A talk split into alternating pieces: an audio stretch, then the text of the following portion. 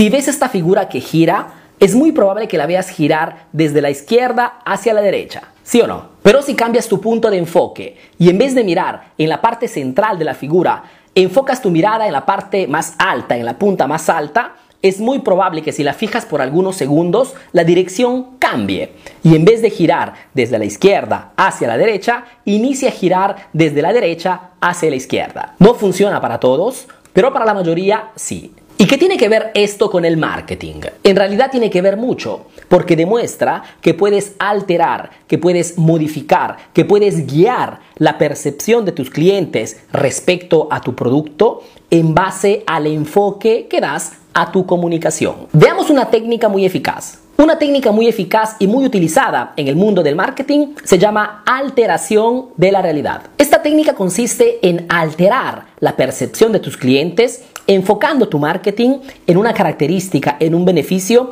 que solo tu producto tiene respecto a los demás. Por ejemplo, un clásico de ese tipo de marketing es la publicidad que Volkswagen realizó en los años 70 para lanzar el modelo Escarabajo. Modelo que no era más potente, modelo que no era más rápido ni más espacioso respecto a los competidores de esos años, pero que tenía una grande diferencia su pequeña dimensión. Diferencia que Volkswagen convirtió rápidamente en el punto fuerte de ese modelo. También podemos apreciar este tipo de marketing viendo la publicidad de FedEx, que es una empresa americana que hace entrega a domicilio de paquetes en todo el mundo. FedEx no es la más económica, ni la más antigua, ni la que tiene más clientes. Y sabiendo esto, enfoca el propio marketing, la propia comunicación en el punto fuerte de la empresa, que es la velocidad de entrega. ¿Qué aprendemos de esta técnica?